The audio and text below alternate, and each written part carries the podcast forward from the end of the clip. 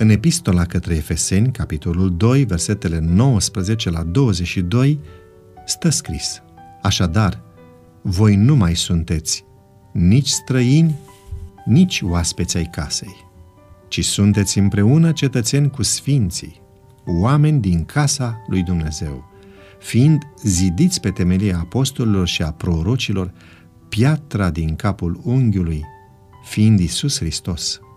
În El, toată clădirea, bine închegată, crește ca să fie un templu sfânt în Domnul. Și prin El și voi sunteți zidiți împreună ca să fiți un locaș al lui Dumnezeu prin Duhul. Ce este biserica? O clădire frumoasă ce atrage privirile sau care aduce nostalgie? Un loc pe care l-am frecventat când am fost copii sau pe care îl vom frecventa când vom fi mai în vârstă? Nu. Biserica este un grup de credincioși, iar clădirea este doar un loc care îi adăpostește. Biserica este o familie mare, familia celor credincioși lui Dumnezeu, iar El este Tatăl nostru.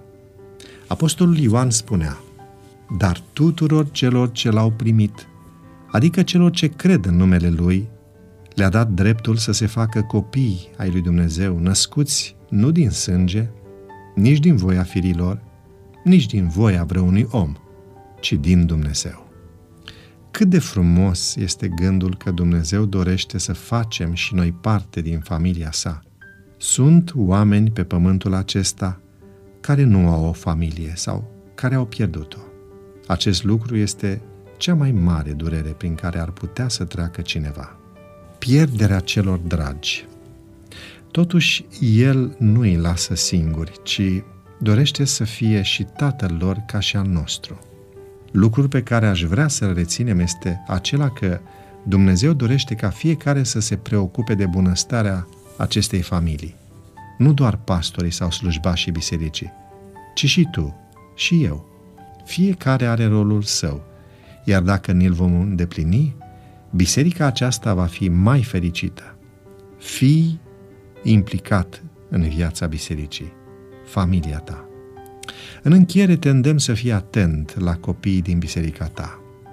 Chiar dacă nu ai copii sau nepoți, poți să le fii de folos celor din biserică. Stai de vorbă cu ei, zâmbește-le, apreciază-i și roagă-te pentru fiecare dintre ei. Doamne, fă ca biserica ta să fie o familie unită, plină de dragostea ta.